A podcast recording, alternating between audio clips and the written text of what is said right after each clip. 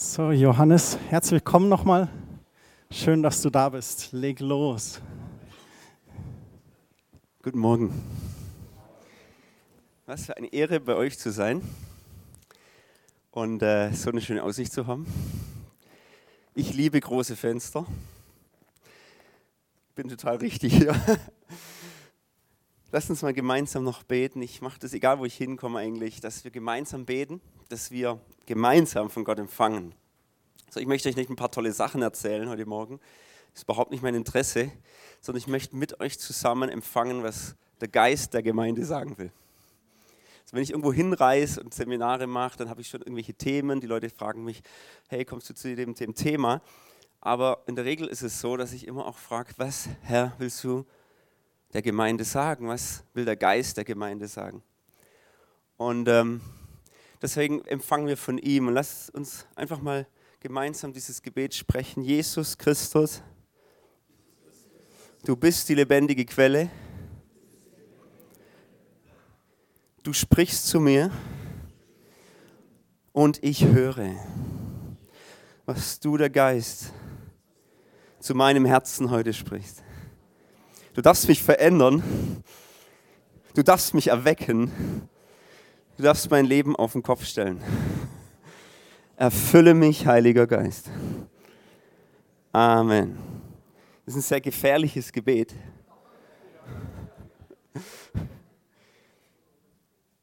So, ich werde heute über einen Lebensstil reden, der alles auf den Kopf stellt. Und ähm, wahrscheinlich wird jeder in diesem Raum ungefähr schon wissen, von was ich rede.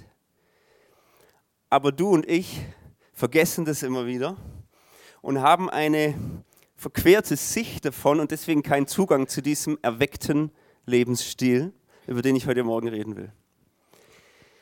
Und äh, ein bisschen schuld daran ist meine Frau, weil auf der Fahrt hierher gestern Morgen, ich habe im Auto gebeten, eine gute Zeit, oder ich hatte eine gute Zeit, und eigentlich war ich nicht allein im Auto, weil meine Familie war am Telefon, meine drei Kids haben reingeschrien ins Telefon und Papa und was weiß ich, wir sind doch mit dabei und du bist nicht allein. Und, und meine Frau hat prophetisch gesprochen und hat gesagt, ich sehe eine Quelle, und sie wusste nicht, dass ihr so heißt übrigens. Die wusste nichts von der Gemeinde. Sie kennt euch nicht. Ich sehe eine Quelle und diese Gemeinde hat diese Berufung, eine Quelle zu sein. Und diese Gemeinde hat die Berufung, dass die Quellen aufquillen und wieder zu alten Stärke und Kraft zurückfindet Neues dazukommt. So, das war etwa das Wort. Dann hat meine Tochter ein Bild gemalt und das sah so aus. Und wohlgemerkt, ich habe das denen nicht erzählt. Und die Quelle Jesus, das hat sie dann noch drauf gemalt. Wenn wir zur Quelle, zur wahren Quelle zurückkommen, kommen wir in einen komplett anderen Lebensstil. So, das ist schon mal das Geheimnis vorneweg. Und äh, ihr habt die Berufung, Quelle zu sein. Ich meine, das sieht man schon an den Flyern und an den Postern ist schon wieder so eine Quellestelle. Ja. Offenbarung, wer durstig hat, kommen, trinke. Da siehst du das Wasser. Ähm, warum ist das so? Weil ihr eine Berufung habt. Gemeinden haben immer eine Berufung. Was ist eure Berufung? Also eins von eurer Berufung, dass Menschen aus einer Wüste kommen, lechzen. Stell dir mal vor, du bist im Death Valley, 50 Grad im Schatten und hast einen halben Tag nichts getrunken. Das sind die Menschen. Ja? Sie brauchen Fülle, sie brauchen die Begegnung mit Gott und sie sind so durstig. Und dann seid ihr als Gemeinde, wo ihr seid, wo ihr steht, ob ihr Gottesdienst feiert oder wenn ihr im Job seid oder in der Nachbarschaft, ihr seid die Quelle für sie. Und die merken dann, boah, irgendwas ist hier anders, da kommt Liebe raus, da kommt Freude, da ist Leben, da ist was Lebendiges, das ist Oase. Und das ist eure Berufung. Das ist sehr simpel, aber krass. ähm, so, ich habe heute Morgen den Auftrag, euch das zuzusprechen. Ihr seid eine Quelle. So, jetzt hat kürzlich war ich mal auf der Holy Spirit Night, vielleicht kennt ihr das, 10.000 junge Christen und da kam der Ben Fitzgerald, ein Prediger, so ähm, äh, Straßenevangelist so aus Amerika, der jetzt in Deutschland wohnt und sehr, sehr erwecklich unterwegs ist, vielleicht kennt ihn jemand und da wurde da so gefragt im Interview, hey, du erlebst so viel Heilungen und Menschen bekehren sich und du, ja, das ist so was Erwecktes. Und wie lebst du das jetzt in der Jugend oder was, was soll ich jetzt? Ich bin Jugendleiter, ja, fragt jemand, was kann ich jetzt tun in meiner Jugend, damit das auch passiert? Nenn mir mal die Strategie, so, dass das meine Jugendlichen auch erleben. Und dann sagt er, ich kann dir hundertprozentig exakt die Antwort auf deine Frage geben. Lebe es. Und dann der ganze Saal, oh, weil es so ist. Du kannst keine Wasser weitergeben, wenn du nicht willst. Wenn du willst, wenn der Heilige Geist fließt, dann kommen die Leute und trinken. Du musst sie nicht mal suchen, die kommen von allein. Von Jesus ist gesagt, von ihm haben die Leute getrunken, Gnade um Gnade genommen. Warum? Weil er gelebt hat. So, die Botschaft heute Morgen müsst ihr euch bei meiner Frau dann beklagen, wenn es zu scharf ist, aber es ist schon deutlich. Ne? Der erweckte Lebensstil. Das ist ein Lebensstil. Ähm, ich habe vor kurzem so eine Zeit gehabt, das, das soll ein dürres Land sein, so aus der Vogelperspektive dahinter. Ja. Es gibt so eine Bibelstelle im Alten Testament, da sagt der Prophet, pflüget einen Neubruch und sähet nicht unter die Dornen. Und es ist immer so gewesen, dass Propheten aufgestanden sind, im Alten Testament genauso, und die haben gesagt, hey, Volk Gottes, es ist, ihr seid karges Land. Pflüget einen Neubruch heißt auf gut Deutsch, pflügt das Feld. Ja, das Ding ist hart geworden, das ist karg, da wächst nichts mehr. Und die Propheten haben zur Umkehr aufgerufen und haben gesagt, dreht um, kommt zurück zum Wahren, kommt zur wahren Quelle zurück. Ich zeige euch auch gleich nochmal eine Quellestelle im Alten Testament. Aber diese Stelle hat der Herr mir kürzlich gezeigt. Ähm, pflüget ein Neubruch heißt, du musst das Feld umdrehen, da muss eine Wende stattfinden. Das, was unten ist, muss wieder raufkommen. Und sähet nicht die guten Samen unter die Dornen, weil auf diesem kargen Feld wächst nur Dornen. Gestrüpp halt, ne? Und wenn du jetzt Folgendes machst, Jesus greift dieses Ding im Alten Testament auf und sagt, beim Gleichnis von vierfachen Ackerfeld, kennt ihr, ja, das ist die Nummer drei hier, dritte Form des Ackers. Und das unter die Dornen fiel, das Wort, ja, das sind die, welche gehört haben und werden unter dem Reichtum und den Vergnügungen des Lebens erstickt und bringen nichts zur Reife. Also Jesus greift das Bild aus dem Alten Testament auf. Das hat Jesus nicht erfunden, das hat er aus dem Alten Testament. Wo er sagt, hey, das hat was mit dem Lebensstil zu tun. Hast du einen Lebensstil, der die Kraft Gottes beherbergt oder nur einen Lebensstil, der nur die Berührungen der Kraft Gottes zulässt? Ich versuche das nochmal zu erklären. Ich habe kürzlich, ich war so, im, es hat mich so berührt im Gebet. Ich möchte nicht leben als jemand, der nur Kraft von anderen zieht. Der ständig auf eine Veranstaltung rennen muss, weil ich sonst verdurste der ständig sich Sachen reinziehen muss. Nicht, weil ich nur hungrig und feurig bin und lernen will, sondern einfach, weil ich sonst verdurste. Der andere braucht, die für mich glauben, weil ich sonst keinen Glauben habe. Der Kraft zieht, anstatt dass er Kraft generiert. Ich möchte nicht einen Lebensstil führen, der nur konsumiert. Ich will einen Lebensstil führen, der quillt. Und das ist ein Riesenunterschied. Beides, auf beidem steht christlich drauf, auf beidem weiß ich viel. Wir wissen doch so viel. Aber das ist nicht der Punkt, was wir wissen. Der Punkt ist, was wir leben. Bin ich voll Heiligen Geistes? Oder lebe ich so ein komisches Frömmigkeitsding, wo ich schon dafür bin, ja, Herr, okay. Natürlich bin ich errettet, natürlich folge ich ihm nach. Aber es ist ein mühsamer Acker, wo nichts richtig geht, wo ich immer wieder eine Botschaft höre und denke, oh, das war jetzt eine gute Botschaft, die hat mich berührt. Es kommt aber nicht zur Reife. Es kommt einfach nicht zur Umsetzung.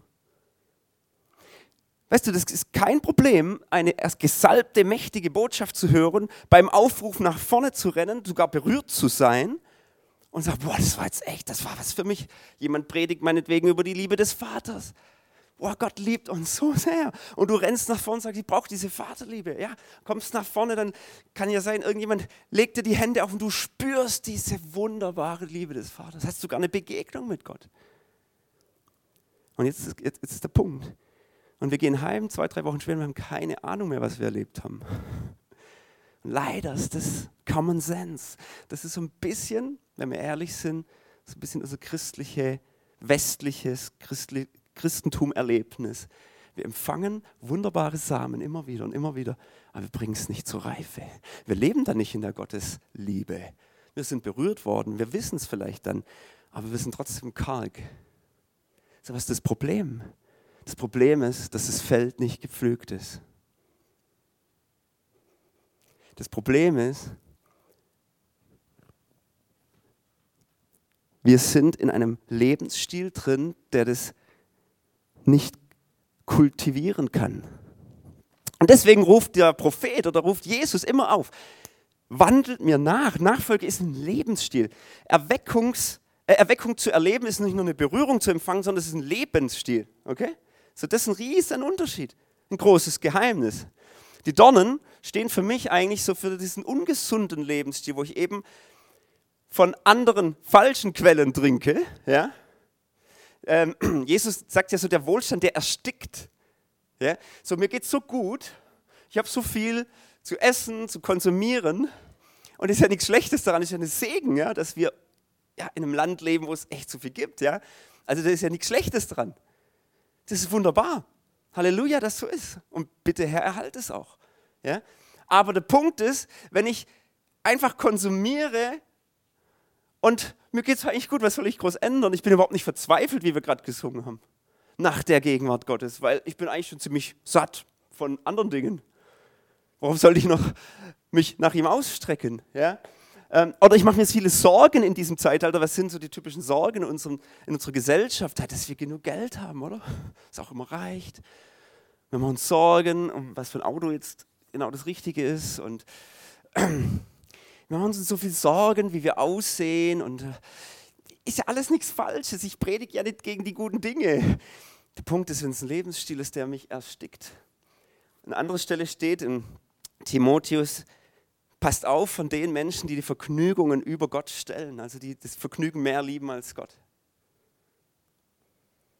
Das ist eine billige Kopie von echter Frucht, so eine, so eine Dorne, ne? weil es ist ja was, ein Gewächs, ja, also da ist was gewachsen, aber es ist eben nicht fruchtbar. Und jetzt sagen sie, pflüget ein Neubruch, weil sonst funktioniert es nicht. Also du musst das Ding pflügen, dein Leben muss auf den Kopf gestellt werden. Ja? Dein Leben braucht eine Komplettwende, sonst wird nichts wachsen. Sonst wird es nur bei den Berührungen bleiben. Und das ist schon was Krasses jetzt äh, eine Quellestelle aus dem Alten Testament, da wird so ausgedrückt, mein Volk hat seine Herrlichkeit vertauscht. Ja, genau das ist der Punkt. Wir haben einen anderen Lebensstil äh, uns angewöhnt, oder das ist das, was wir vertauscht haben, äh, wo keine Herrlichkeit drin ist. Und wir denken immer, das füllt uns. Aber es tut's nicht. Ja? Mein Volk hat seine Herrlichkeit vertauscht gegen das, was eben nicht hilft. Es war damals schon so. Entsetzt euch darüber, ihr Himmel, und schaudert, werdet schreckensstarr. Das ist schon eine krasse Stelle. Hey, wir sollen da mal richtig erschrecken drüber. Wenn ich nicht voll Heiligen Geistes bin, was das Normale ist als Christ, weil der Geist Gottes wohnt in mir, ich bin ein Tempel des Heiligen Geistes, dann sollte ich eigentlich erschrecken. Aber nicht nur eigentlich. Ich brauche mich nicht verdammen. Das ist immer Vergebung. Es geht null darum. Es geht nur, ich erschrecke darüber, dass ich nicht, wenn jemand mich nur fragt oder nur meine Richtung kommt, ich nicht, wenn ich für ihn bete, es fließt. Ich will, wenn Leute mich treffen, dass es fließt. Ich will, dass Liebe fließt. Ich will, dass Umarmung und Wertschätzung fließt. Ich will, dass Vergebung fließt. Und ich will, dass die Kraft des Heiligen Geistes fließt. Und wenn es nicht fließt, dann sollte ich erschrecken. Weil ich will so nicht leben. Nicht, weil der Herr mich verdammt, sondern weil ich so nicht leben will. Es macht nämlich keinen Spaß. Ja, das ist furchtbar. Weil ich, wenn ich was Vertauschtes lebe, dann müsste, dann, ich sage euch gleich, wie das dann so ungefähr aussieht. Also was, ist, was lebe ich denn dann als Christ, wenn ich nicht erfüllt bin? Wir gucken das uns gleich mal an, aber hier steht, werdet schreckensstarr, spricht der Herr, denn mein Volk hat eine doppelte Sünde, eine zweifache Sünde begangen. Mich, die Quelle des lebendigen Wassers, haben sie verlassen, um sich Zisternen zu graben, löchrige Zisternen, die kein Wasser halten. Ah, solche Stellen sind ein bisschen wie Fleisch, äh, man muss es schon verdauen. Ne? ist nicht nur so Milch, ach schön, so ermutigend. Es gibt halt auch solche Stellen. Bill Johnson hat mal gesagt, du kannst in der Bibel nicht nur die Milch trinken. Du bist ein Sohn Gottes. In dir ruft es, aber Vater, deine Sünden sind dir vergeben. Das sind wunderbare Stellen, wo die Milch ach, so richtig schön uns nährt. Aber dann äh, will Johnson sagen, es gibt aber auch Schnitzel. Und zwar fast in jedem Brief des Neuen Testaments. Und wenn du dieses Steak essen willst, dann musst du es schon verdauen. Und das ist so eine Stelle. Ne? Aber das macht uns frei, ihr Lieben. Äh, das ist die pure Liebe, weil Jesus will nicht, dass wir einen Lebensstil haben an der falschen Quelle. Und ich möchte ein bisschen Zeugnis von mir erzählen. Ich habe die letzten 21 Jahre predige ich schon. schon ganz schön lang. Mit 16 Jahren wurde ich mit dem Heiligen Geist erfüllt und das war meine Wende hier. Nicht diese Bibelstelle, aber zu kapieren, Johannes, du bist irgendwie christlich erzogen, du glaubst irgendwie an Gott. Aber ich war so verzweifelt und hungrig nach, einer, nach einem abenteuerlichen, echten Leben mit Jesus. Und der Punkt ist, ich wusste so viel, ich wusste alle Geschichten. Du hättest mich fragen können, ich hätte es gewusst. Aber ich habe nicht gebrannt. Versteht ihr? Ich bin nicht nachgefolgt. Ich war nicht voll Heiligen Geistes. So eines Tages kommt so ein junger Mann zu mir im Schülerbibelkreis, okay? Wo ich nur hingegangen bin wegen der Mädels. und gibt mir ein Blatt Papier. Ich war 16 Jahre alt. Gibt mir ein Blatt Papier und auf diesem Blatt und sagt, lies es durch. Und in dem Moment höre ich das Reden Gottes, wie wenn es mich zum ersten Mal in meinem Leben wirklich trifft. Und ich so, wow, okay, ich lese es durch. Ich habe ihn hinterher mal gefragt, diesen jungen Mann, das war ein sehr starker Evangelist, geisterfüllt, hat alle provoziert dadurch, weil er so voll, heilig, voll war mit Leidenschaft, auch und super gepredigt hat. Und manchmal dachte man, hey, jetzt hör mal auf, so zu brennen. Ja. Ich, ich, bin schon, ich bin schon länger Christ wie du, ja, das erst zwei, drei Jahre bekehrt gewesen und das hat provoziert, wenn du mit dem unterwegs warst, dann hat er jeden angesprochen. Ich immer so, ich gehöre nicht zu dir, ich gehöre nicht zu dir. Ja, da wollte er immer das Lobpreis auf dem Marktplatz machen und so Zeug und ich, ich bin dann 30 Meter vorne rausgerannt, weil ich wollte nicht mit ihm in Verbindung gebracht werden. Ist ja alles okay, ja, du musst ja nicht so das machen, wie er das wollte, aber ich war nicht voll und er ist es, den Gott sendet. Das ist ja demütigend. Ne? Und dann gibt er mir das Blatt, lies es durch. Ich habe ihn hinterher gefragt, wo, woher wusstest du, dass ich das brauche, dass das eigentlich um, mein, um, Leben und Tod geht bei mir? Woher wusstest du das? Und er hat gesagt, ich, ich weiß gar nicht mehr, warum du redest. Habe ich dir ein Blatt gegeben? Wann habe ich dir ein Blatt gegeben? Und ich habe gesagt, sag mal, war das ein Hologramm von dir oder war das ein Engel, der so aussah wie du? Es war einfach Gott. Und er war wie vom Geist geleitet. Und das war die Wende meines Lebens. Und ich, weißt du, auf dem Blatt stand was ganz Theologisches ist aber dasselbe in Grün, was ich jetzt hier predige. Da stand drauf, wie man von einem fleischlichen Christen zu einem geistlichen Christen wird. Also auf gut Deutsch, wie du, du bist Christ, aber du lebst eigentlich überhaupt nicht wirklich voll des Geistes, zu einem Christen, der voll Heiligen Geistes ist. Und dann war eine drei Punkte Anweisung, wie man da beten könnte, drauf. Ich weiß schon die ersten zwei Punkte gar nicht mehr. Äh, das war was wie, vergib, also bitte um Vergebung, wo du so gelebt hast oder so, kann sein, ich weiß es nicht mehr. Punkt 3 war der entscheidende. Da stand, knie dich vor deinem Gott nieder und lass ihn auf den Thron deines Lebens. Dass er dein Herr ist, dem du nachfolgst. Und das habe ich gemacht und in dem Moment, wo ich das gemacht habe, und da kam wirklich so eine Umkehr, eine Buße über mich. Ja, so, Herr, ich, ich habe falsch gelebt. Ich habe von der Welt getrunken. Ich wollte anerkannt in der Klasse sein. Ich wollte toll aussehen. Ich wollte siegreich im Sport sein. Und das ist alles schön. Aber ich habe davon gelebt. Das waren meine Götzen. Und jetzt, das soll nicht auf dem Thron sitzen, sondern du sollst auf dem Thron sitzen. Ich bete nur dich an. Von dir kommt das Leben. Du gibst mir ein Leben, das wirklich Spaß macht. Ich habe mich so gelangweilt vorher. Das Christsein vorher war so langweilig. Und in dem Moment, als ich das gebetet habe, kam ein Mantel, so gefühlt. Es hat sich so angespürt. Es war wie wenn ein Wintermantel auf mich runterkäme und mich erfüllt mit Leben und Kraft und Feuer. So, ich war 16, hätte noch nie was gehört vom Heiligen Geist, ich hätte noch nie was gehört von charismatisch oder irgendwie sowas. Ich wurde erfüllt im Heiligen Geist. Von dem Tag an musste ich die Bibel lesen, ich konnte nicht mehr anders. Ich musste sie anstreichen, bin jemand, der immer anstreicht. Bunt. Und immer, boah, das ist gut. Aber das auch. Aber das ist auch krass, das habe ich ja noch nie so gesehen. Erweckt. Du bist erweckt und du siehst, die Buchstaben fangen an zu tanzen und denkst, das ist das, was ich schon immer gesucht habe. Ich habe es aber noch nie erkannt. Der Heilige Geist liest mit dir die Bibel. Ich musste anfangen zu predigen. Nach drei Monaten bin ich in meinem Jugendkreis. Ich habe zwar nur auf mein Blatt geguckt, aber ich war voll Heiligen Geistes und sag, was mit mir passiert ist und es hat andere erfasst. Eine kleine Erweckung hat sich ausgebreitet in unserer Jugend. Leute hat es erfasst. Weil wenn du anfängst zu brennen, es wird immer andere erfassen. Das kann ja gar nicht mehr so bleiben. Die Leute haben gesagt, Klassenkamerad, was ist mit Johannes los? Das war ja krass, was der erzählt hat. Das ist ja ein komplett anderes Leben. Das war die erste Berührung mit dem Geist der Erweckung in meinem Leben. Und es war immer wieder in diesen 21 Jahren, habe ich Zeiten erlebt, wo auch Dürre war. Und ich erlebe es immer und immer wieder, dass er anklopft und sagt, Johannes, von welcher Quelle trinkst du gerade wieder? Und immer dann, wenn ich zurückkomme und von der Quelle des Lebens wieder trinke, was für mich bedeutet, dass ich den Herrn wieder aufsuche.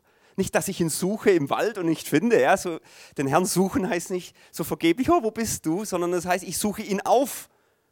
Und ich suche nicht was anderes auf, um gefüllt zu werden. Ich hole mir die Fülle bei ihm. Ich hole mir die Liebe und die Umarmung bei ihm. Und immer wenn ich das tue, und wie wir es gerade gesungen haben, I surrender, ich brauche deine Fülle. Meistens bei mir morgens, du musst es nicht morgens machen, aber ich, bei mir ist es halt morgens am besten. Dann kommt die Kraft der Erweckung zurück. Und ich denke wieder, wow, wie konnte ich die letzten zwei, drei Monate wieder so leben? Es ist einfach ein komplett anderes Leben.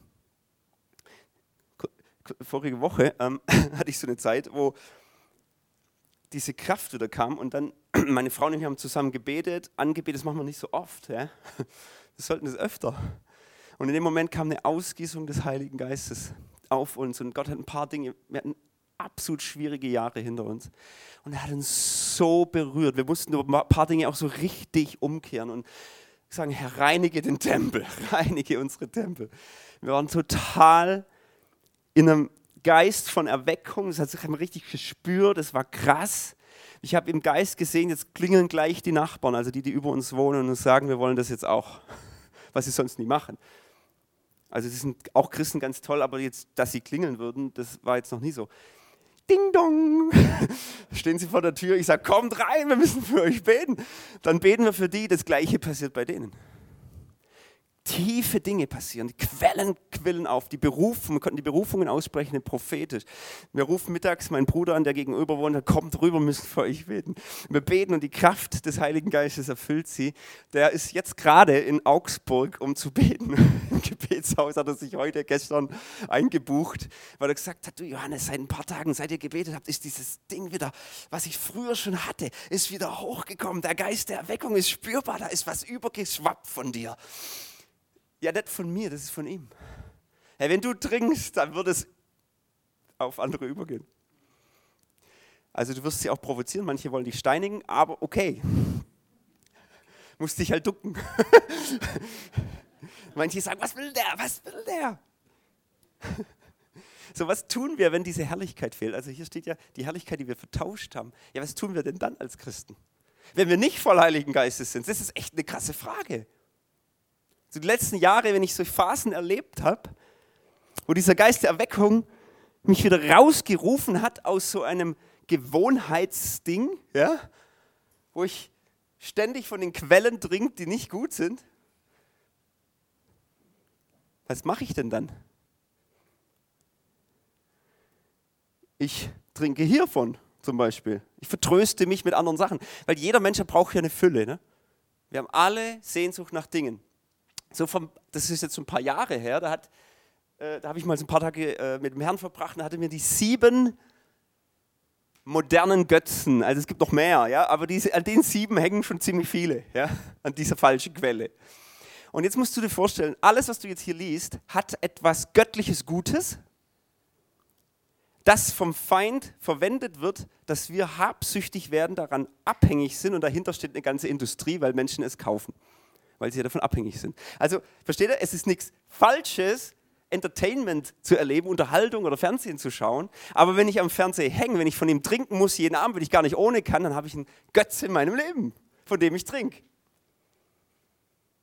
So easy eigentlich, aber so krass, es loszuwerden, stimmt's? Äh, Pornea ist natürlich nichts Gutes, das heißt einfach nur Unzucht. Da kommt das Wort Pornografie her. Aber Sexualität ist was Schönes, was von Gott. Genial.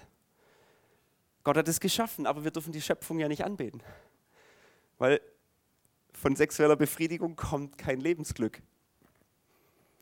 Es kommt auch kein Lebensglück aus dem Essen und Trinken und Genuss und vom Big Mac auch nicht. Und von den Chips kommt es auch nicht, nur im Moment.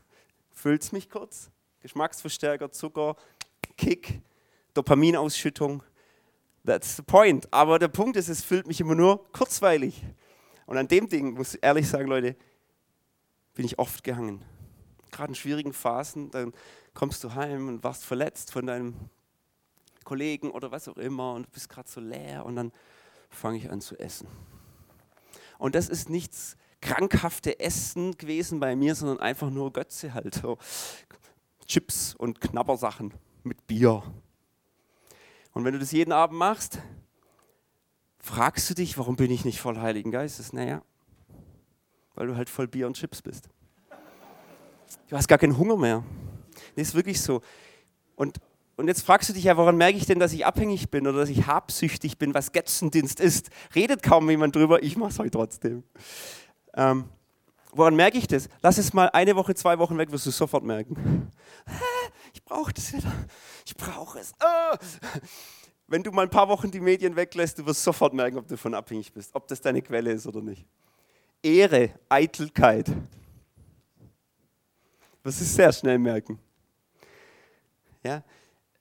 Mammon, wie viel Sicherheit ist im Geld immer. Äh, da wirst du schnell merken, wenn du mal so richtig fett was gibst für jemanden. wirst du schnell merken, wie, wie arg dir das ist. Ne? Ähm, andere sind Pharmazier, das sind so, also es ist genial, dass wir eine Medizin haben, gell? also dass es Ärzte gibt, dass es gute Medikamente gibt, aber viele hängen halt an den Tabletten. Das gibt richtige Süchte da in dem Bereich. Und Religion, Religion, auch das kann krass sein. So, ich habe meine Religion. Es kann eine christliche Frömmigkeit sein, es kann auch eine esoterische Frömmigkeit oder sonst was sein. So, wenn ich das habe, das ist mein Gott. wenn ich mein Yoga nicht habe, dann ba, ba, ba. Oder wenn ich meine Gemeinde ist so mein Glaubensfundament. Nee, nee, nee, Jesus ist das Fundament. Und äh, unsere Frömmigkeit kann zum Götze werden. Das sind einfach mal so sieben moderne Götzen, als Beispiel, dass es auch konkret wird, wo ich mich vertröste. Ja, genau, Trost. Jeder Mensch sucht Fülle, er sucht Trost, etwas, was ihn füllt. Was ist das, was, was gefüllt werden muss? Natürlich Liebesmangel.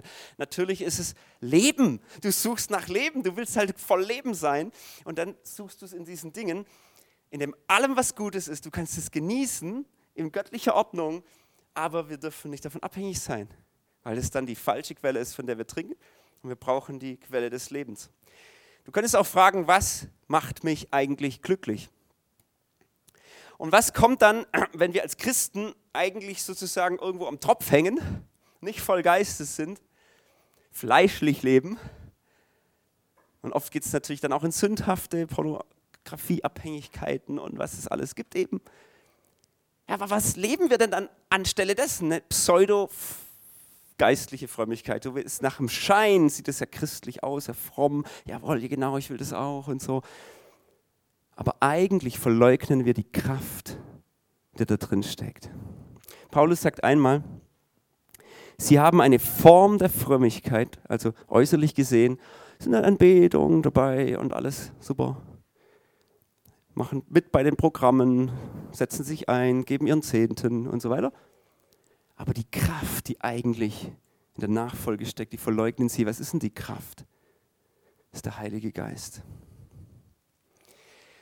Und es gab in den letzten Jahren immer wieder einen Moment, wo ich so sehr von diesem Geist der Erweckung ergriffen wurde und darüber weinen musste, wo mein Leben und auch das Leben der vieler, vieler, vieler Christen, der höchsten Prozentzahl wahrscheinlich, über 95 Prozent der Christen, schätze ich, vielleicht sogar mehr, leben eigentlich so ein pseudo-geistiges Ding. Das ist schon Leben, aber es ist nicht der Fluss. Und ich musste darüber weinen, über mich selber. Ich war erschrocken über mich selber. Ich war erschrocken über den Zustand des Leibes Jesu.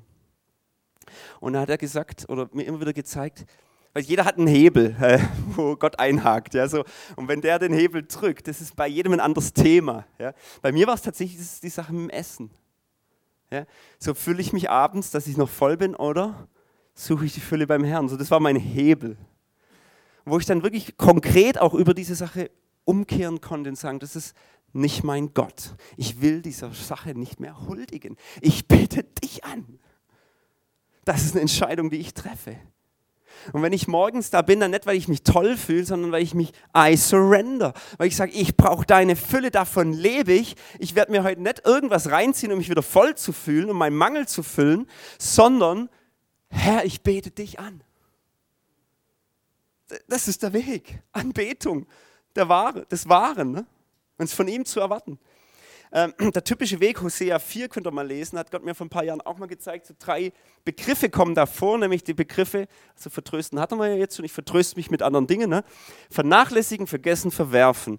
Das ist ein Weg, wo ich so wie rausgezogen werde aus der Fülle. Äh, Im Hosea 4 steht es, wir beginnen es zu vernachlässigen, was eigentlich die Kraft hat. Ne? Zum Beispiel, weil du für dich erkannt hast, hey, für mich, ich muss aus dem Wort leben, ich brauche das Wort, aber du vernachlässigst, im Wort Gottes zu leben. Ja? So, dann vernachlässigst du es. Und mir geht es nicht um ein Gesetz und ich muss Gott jeden Tag die Bibel vorlesen. Das brauche ich nicht. Ja? Oh, du musst jeden Tag ein Kapitel lesen, sonntags drei oder so. Mir geht es nicht um ein Gesetz, weil du musst Gott die Bibel nicht vorlesen, er kennt sie schon. Ja? Die ist für dich. Das ist deine Quelle, aus der du trinken kannst. Anbetung, genauso Gebet, genauso Gebetsleben, all diese Dinge. Das ist keine Pflicht, das muss ich halt, sondern es ist die Quelle, von der ich trinke. Ich brauche das, okay? Und wenn ich das vernachlässige, werde ich es irgendwann vergessen. Vergesse es einfach. Typisch. Und irgendwann ist es nicht nur vergessen, sondern ich verwerfe es sogar. Ich sage, das, das bringt auch alles nichts. Ich habe Christen erlebt, die waren voll Heiligen Geistes vor allem junge Christen. Ich hab, wir haben eine Jugendbewegung damals geleitet, die waren voll Heiligen Geist, die haben krasse Sachen erlebt. Nach einer gewissen Zeit, nach dem Vernachlässigen, nach dem Vergessen, sagen sie am Ende, ich will damit nichts mehr zu tun haben. So, das ist so ein Weg raus. Ne? Und deswegen ist es so extrem entscheidend, extrem entscheidend, von welcher Quelle trinke ich.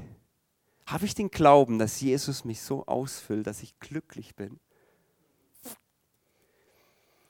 Das erinnert mich so an diese zwei Jünger, die, die Emmaus-Jünger, die mit Jesus gelaufen sind. Sie sagen, brannte nicht unser Herz, als er.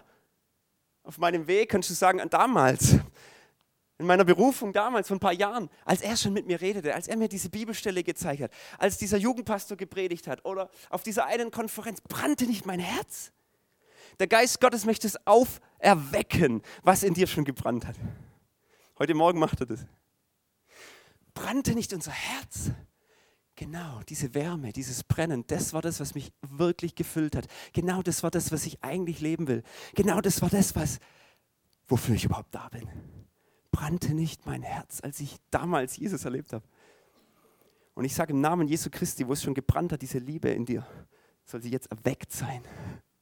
Und du sollst dich daran, darfst dich daran erinnern mit Freude. Wow, in dieser Phase, da war ich Gott so nah. Ja, genau, da hat ein Herz gebrannt. Und ich sage im Namen Jesus soll wieder brennen und mehr als zuvor. Und der Heilige Geist, wisst ihr, der macht ja das und er ist dann wirklich dieses Wasser. Und da heißt es ja zum Beispiel Johannes 4, das Wasser, das ich ihm geben werde, sagt Jesus, wird in ihm ein Brunnen des Wassers werden, das in das ewige Leben will. Das ist eins der Stellen, wo das steht. Andere Stellen gibt es zum Beispiel in Johannes, ein paar Kapitel weiter, da heißt, wenn jemand dürstet, haben wir wieder das? Durst? Ja? Der komme zu mir und trinke. Das ist die Antwort. Der komme zu mir und trinke. Ist ja gar nicht so schwer. Ich muss ja gar nicht mich anstrengen und mir jetzt eine Disziplin auferlegen, dass ich auch jetzt wirklich alles immer richtig mache. Um das geht es ja gar nicht. Es geht darum, dass ich von Jesus trinke. Dass ich, dass ich wirklich hingegeben bin und sage, Herr, ich brauche deine Fülle. Dass ich mir dafür vielleicht Zeit nehme. Wie auch immer, ob du es mit Spaziergängen machst oder ob du das aufschreibst oder mit Musik, ist alles egal. Es geht um dein Herz, ihr Lieben. Wer durstet, der komme und trinke, also komme zu mir und trinke. Wer an mich glaubt, wie die Schrift sagt, dessen, aus dessen Innern werden Ströme lebendigen Wassers fließen, dann wirst du zum Brunnen. Du wirst zum Quelltor. Open up the gates. Und wenn dann die, Tor, wenn die Tür aufgeht und dann fließt es raus.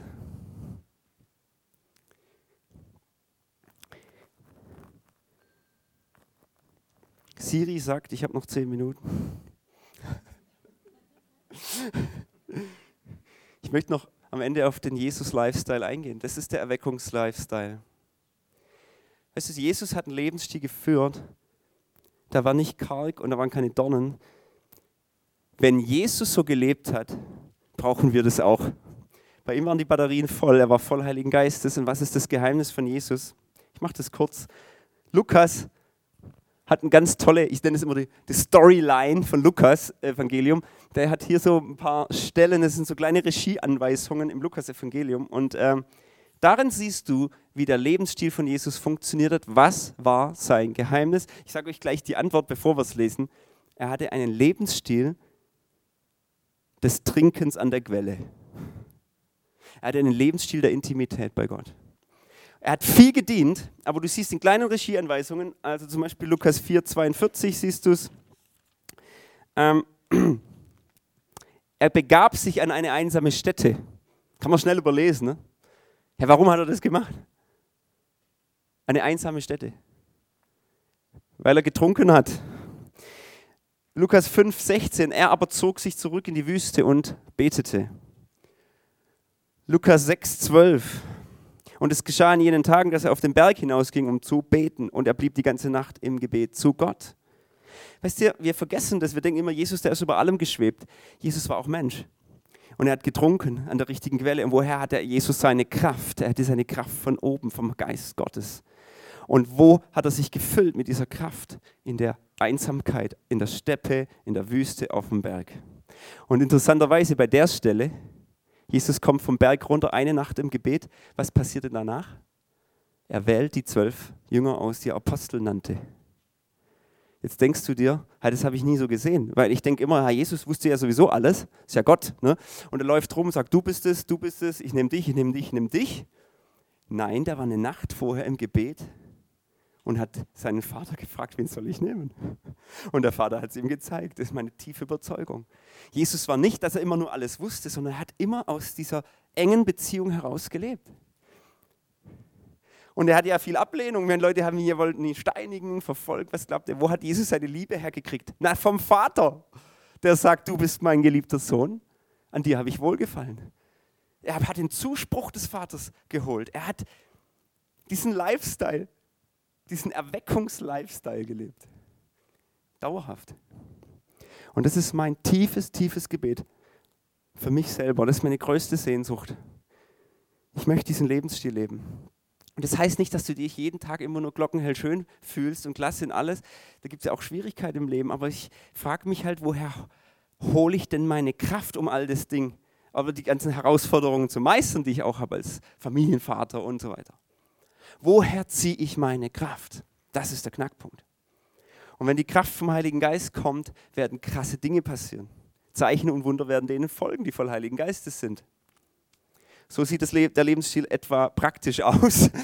Wie ein Baum gepflanzt an Wasserbächen. Der ist halt da gepflanzt. Ja, der hüpft nicht hin und her, ja, sondern der, der ist genau dort gepflanzt der ist so klug, der Baum, dass er sich direkt neben dem Bach gepflanzt hat, genau dort, wo der Strom ist, an die richtige Quelle.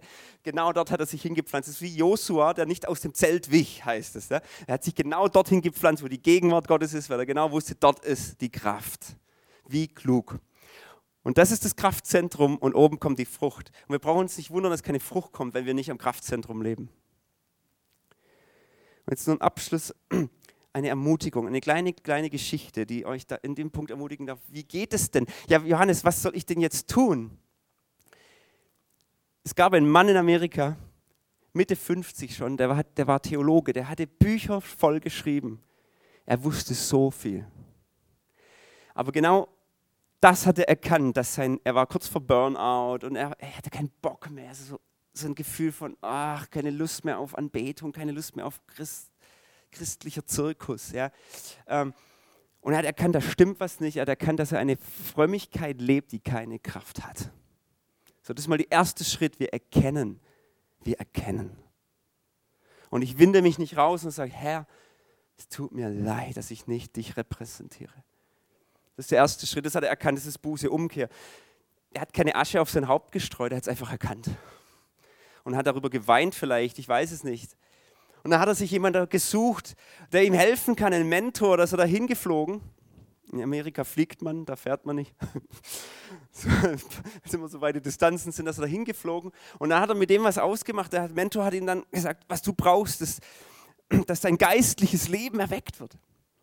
Und hat ihm einfach eine Aufgabe gestellt, eine ganz einfache. Er hat gesagt, kauf dir so ein Gebetstagebuch. Sowas habe ich auch übrigens. Das ist eins meiner wichtigsten Tools in dieser Beziehung. Weil ich brauche das, aufzuschreiben, zu hören und aufzuschreiben.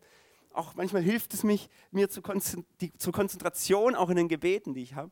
Er hat gesagt, kauf dir so ein Buch und fang einfach an, jeden Tag um 5 Uhr aufzustehen und einfach ein Gebet zu formulieren. Mehr brauchst du noch gar nicht machen. Streck dich einfach nach Gott aus, suche ihn auf. Das ist Gott suchen. Die Bibel sagt, wer mich sucht, der wird mich finden. Die Bibel sagt, wer mich von ganzem Herzen sucht, von dem werde ich mich finden lassen. Gott wird niemand wegstoßen, der nicht von Herzen ihn sucht, weil du verzweifelt bist nach seiner Gegenwart. Und das war dieser Mann. Fangt an, der erste Tag, lieber Gott, ich weiß gar nicht, was ich sagen soll. Punkt. Das war der erste Tag. Wow, wie geisterfüllt. Ne? Gar nicht schlimm. Wäre das nicht schlimm? Die Frage ist das Herz. Er hatte einfach erkannt, ich habe noch gar nichts zu sagen, ich weiß gar nicht, was ich sagen soll. Zweiter Tag, lieber Gott, ich weiß noch immer nicht, was ich sagen soll. Aber bitte füll mein Herz mit deinem Geist. Ich weiß nicht, was am zweiten Tag geschrieben hat, aber es wurde immer so ein bisschen, ein bisschen mehr. Und er kam einfach und er kam einfach. Und mit der Zeit entwickelte sich eine Beziehung, ein Dialog. Es war nicht nur einspurig, plötzlich ging es hin und her. Und auch entwickelte sich ein tiefes, tiefes Gebetsleben, wo er voll des Heiligen Geistes wurde, Mitte 50 als Theologe. Und sein ganzes Leben wurde ein Neubruch ja, auf den Kopf gestellt. Der Kerl hat Bücher geschrieben über seine tiefe Beziehung mit Jesus. Ein Buch, davon heißt Das Gebet des Jabez. Kennt ihr vielleicht? Oder Das Geheimnis des Weinstocks. Der Mann hieß Bruce Wilkinson, ist inzwischen verstorben. Wo millionenfach verkauft wurden. Weil da was drin ist. Weil er ein Geheimnis erkannt hatte. Und es ist so easy. Das ist doch nur ein kleiner Senfkorn von Glaube, den du brauchst, wo du einfach anfängst, ihn aufzusuchen und nicht mehr aufzuhören damit. War sein Weg. Ich sage nicht, dass du um 5 Uhr aufstehen musst. Gott wird dir was zeigen. Irgendwas, wo er seinen Hebel ansetzt. Frag ihn.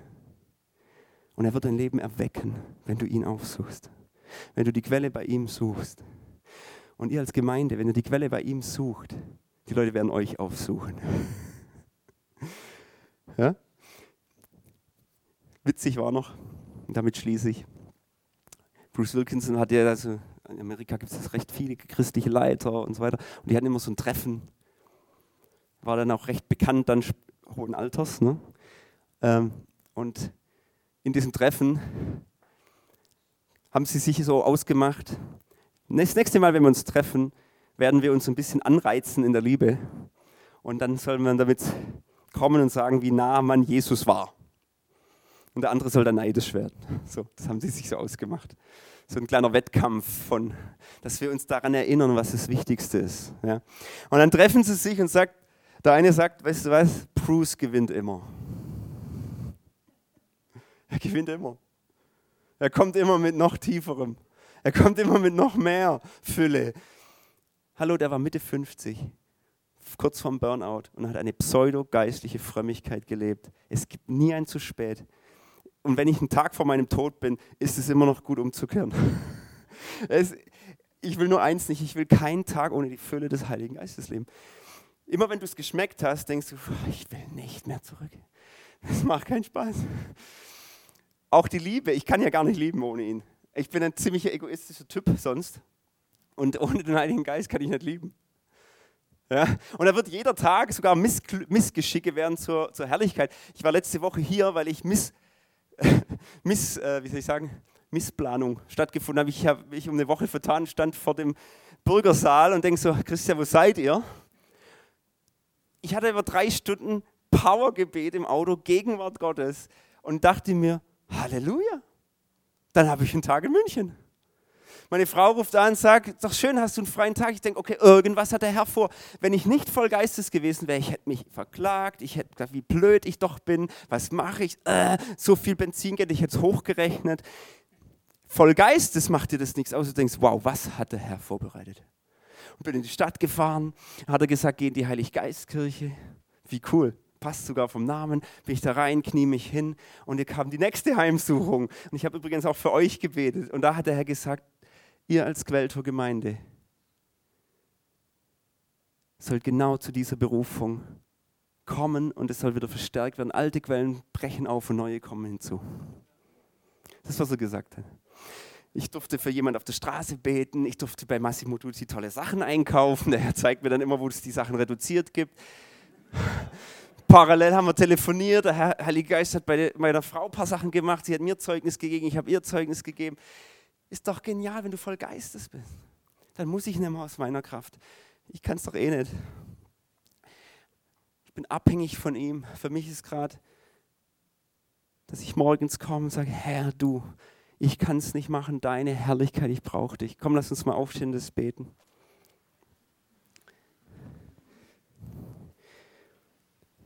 Heiliger Geist, Geist der Erweckung. Wir brauchen einen Neubruch, ein Pflügen unseres Lebens. Und für jeden, wo du jetzt deinen Finger ins Herz legst und sagst, ich, ich meine dich heute, komm jetzt mit diesem Geist der Erweckung, ich setze das frei über dir. Und wo du sagst, brannte nicht dein Herz, ist das nicht das Leben, was du dir gewünscht hast? Das, was du an Sehnsucht hast. Vielleicht hast du es noch gar nicht erlebt, dann ist heute dein Tag, wo du sagst, ich, möchte dieses Leben, was, von dem du da redest, das voll Heiligen Geistesleben, dieser erweckte Lebensstil, ich möchte den. Dann bist du heute an der richtigen Stelle und sagst, da, dann such den Herrn auf und er wird dir was zeigen, was diesen Durchbruch schenken wird. Aber ich bete in Jesu Christi Namen, wenn du jetzt berührt bist vom Heiligen Geist, wenn du angesprochen bist vom Heiligen Geist, darfst du jetzt das durchbrechen in Jesu Christi Namen. Ich spreche aus Durchbruch von alten Verkrustungen.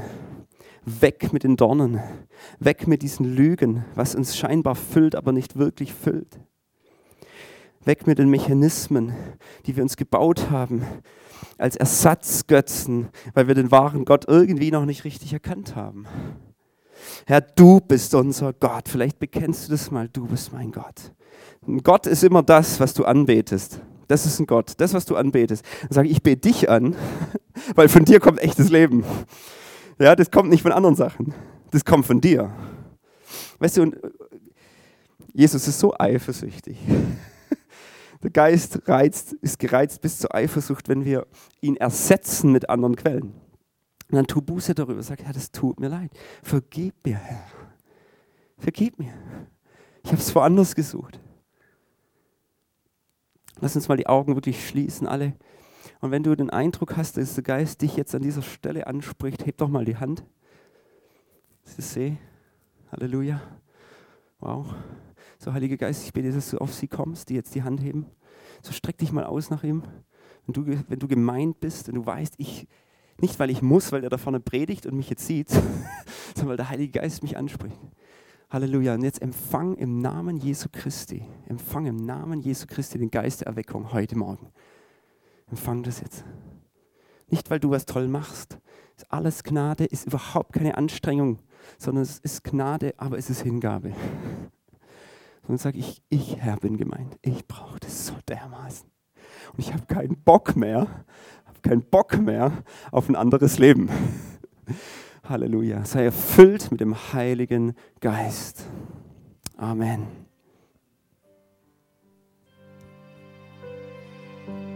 Ich, ähm, ich hatte mal letzte Woche um 6.30 Uhr, 6.30 Uhr kann ich mir erinnern, es war ein Samstag, ich habe gedacht, oh, ich kann ein bisschen schlafen. Ähm, und ich wache auf mit einem Lied in meinem Kopf. Und äh, es ist auf Englisch und ich möchte es nicht singen, ich möchte einfach den Text kurz sagen, weil ich brauche noch die Melodie eigentlich. Und zwar, der Christian wird es kurz übersetzen. There's a choice in this life. Deine Wahl im Leben. It's gonna break you or make you. Diese Entscheidung wird dich zerbrechen oder etwas aus dir machen. There's a choice in this life. Es gibt eine Wahl in diesem Leben. You're gonna be bitter or better. Und du wirst bitter oder besser hervorgehen. What are you gonna be? Wer wirst du sein? Who you wanna be? Wer möchtest du sein? Tell me what are your choices at the end of the day? Sag mir doch, was am Ende des Tages wirklich die Wahl ist. Will you turn to your God Wirst du zurückkehren zu deinem Gott or walk the other way? oder von ihm weggehen? Und das ist genau, passt total, was jetzt gerade Johannes gesagt hat. Es gibt Leute hier, ihr lebt wirklich ein Doppelleben. Und viele sehen das nicht und erkennen das auch nicht. Aber du weißt es haargenau. Und am Sonntag lebst du das für den Augenblick. Aber unter der Woche ist es eine ganz andere Sache. Und dann gibt es da auch Leute hier, du hast eine Entscheidung getroffen und du hast panische Angst, weil du weißt nicht, wie du diese Entscheidung umwenden kannst oder ändern kannst. Und du sitzt da und du sagst, wie, wie geht das? Ich habe diese Entscheidung getroffen, ich gehe diesen Weg. Wie ist es möglich, dass der Entscheidung umkehrt? Und ich möchte einfach das nochmal bestätigen und ermutigen. Es gibt immer einen Ausweg mit Gott. Es gibt immer eine andere Möglichkeit. Und wenn du dieses Gefühl hast, dann, wir müssen es nicht wissen, da kannst du diese Konversation einfach mit Gott haben. Dass ihr einfach Gott sucht und sagt, Herr, ich gebe dir das hin. Ich, äh, ich möchte wirklich ein Leben leben, der für dich ist und nicht, was ich erahne oder was ich denke, ähm, wäre das Beste. Vater, ich bin echt froh, dass du hier bist heute Morgen. Ich bin so froh, dass du zu uns gesprochen hast heute Morgen. Und ich bin so froh, dass es nicht ein Gefühl ist oder ein Gänsehaut oder ein Augenblick, der unsere Gefühle auffüllt, sondern es ist lebensnotwendig. Dass es uns komplett verändert von innen. Und wir sagen Ja zu dir. Und ich bete, dass jeder Einzelne von uns den Mut hat, Ja zu dir zu sagen und wirklich zu sagen, I surrender, ich gebe mich dir hin, weil ich weiß, dass das der beste Weg ist.